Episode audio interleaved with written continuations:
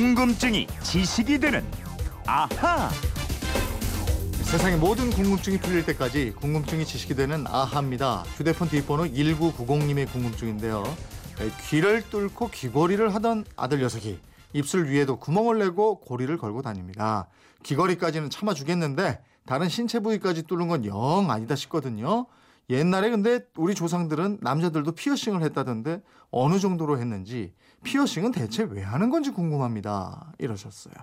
아드님의 피어싱이 영 못마땅한 분의 궁금증인데 예, 김초롱 아나운서 알아보죠. 김초롱 씨도 왕년에 네. 피어싱을 좀 했는지 모르겠네요. 아, 일단 어서 오시고요. 예, 안녕하세요. 예, 피어싱 좀 해봤습니까?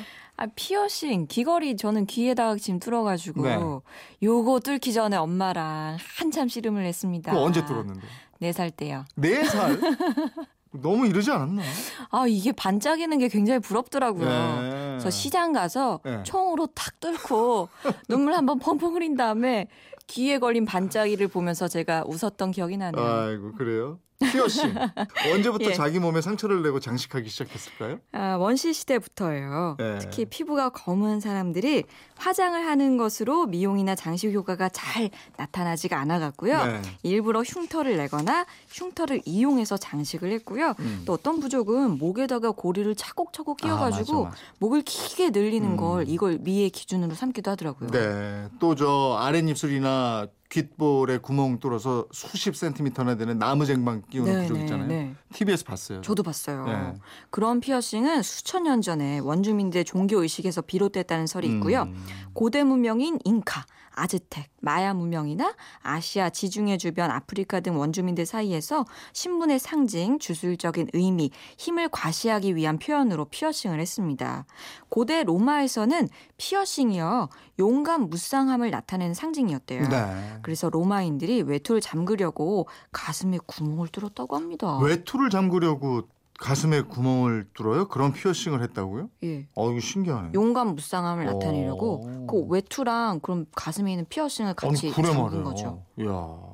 근데 하여간 아프리카나 남미 서양 못지않게 우리나라에서도 귀걸이 같은 장신구 이거 일찍부터 하기 시작했잖아요. 아유, 그렇습니다. 우리나라 귀걸이의 원료를 찾으려면 삼국시대 이전까지 거슬러 올라가야 돼요. 음. 국립중앙박물관이나 경주박물관, 공주박물관 이런 데 가보시면 금이나 옥으로 된 귀걸이를 쉽게 볼 수 있거든요. 네. 우리 선조들은 몸을 장식하려고 귀걸이뿐만 아니라 뭐 목걸이, 팔찌, 반지, 장신구는 물론이고 뭐 옷, 모자, 신발 여러 가지를 통해서 전체적으로 조화를 이룬 패션을 갖췄습니다. 그러니까 이걸 듣다 보니까 일종의 토탈 패션이다 이렇게 그렇죠, 그렇죠. 얘기해도 되겠네요. 그리고 그 귀걸이 같은 장신구 여자들 것만 있는 게 아니고 이게 남녀가 함께 했고 네. 자세히 살펴보면 참 그 세공 기술도 보통이 아니잖아요. 아우 그럼요. 경주 보문동이 그 부부총에서 출토된 신라 시대 귀걸이를 한번 보면요. 네. 타원형 중간 고리에 꽃하고 기아 무늬가 굉장히 정교하게 돼 있어요. 음. 그리고 공주 무령왕릉에서 발굴된 귀걸이를 보면 속이 빈 원통형 끝에 금판으로 된 커다란 하트 장식 모양을 단 것도 있고요. 네. 뭐 작은 잎사귀 장식이 달려 있는 것도 있고 굉장히 화려한 모습을 정교하게 표현했습니다. 음. 삼국시대 그런 귀걸이 착용 풍습이 이게 이제 조선시대까지 쭉 이어졌다 이런 거 아니에요? 네, 고려를 거치면서 음. 조선까지 이어졌는데요. 특히 남자들이 얼마나 귀걸이를 했는지 네. 선조 임금이 음. 1572년 선조 5년 9월에 이런 전교를 내리기도 했습니다. 네. 신체 발부는 부모에게 물려받은 것이니 감히 회상하지 않는 것이 효의 시초라고 했다. 아, 우리나라의 크고 작은 사내 아이들이 귀를 뚫고 귀고리를 달아 중국 사람에게 조소를 받으니 부끄러운 일이다. 아.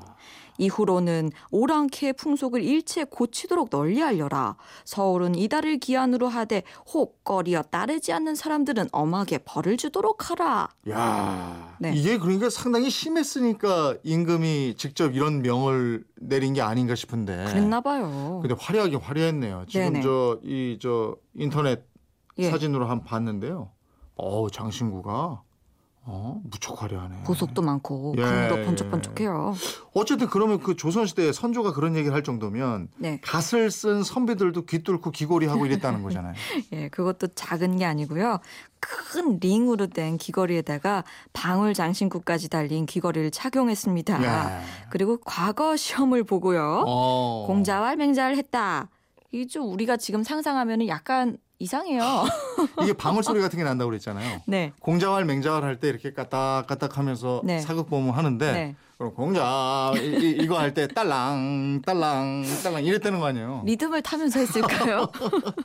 아니 근데 예. 귀걸이를 하는 게 오랑캐 풍속이다 예. 이랬잖아요. 예. 이게 오랑캐 풍속이에요. 아, 그렇진 않아요. 우리가 박물관에서 보는 것처럼 귀걸이 같은 거는 삼국시대부터 혹은 그 이전부터 즐겨 착용해온 남녀의 장신구였거든요.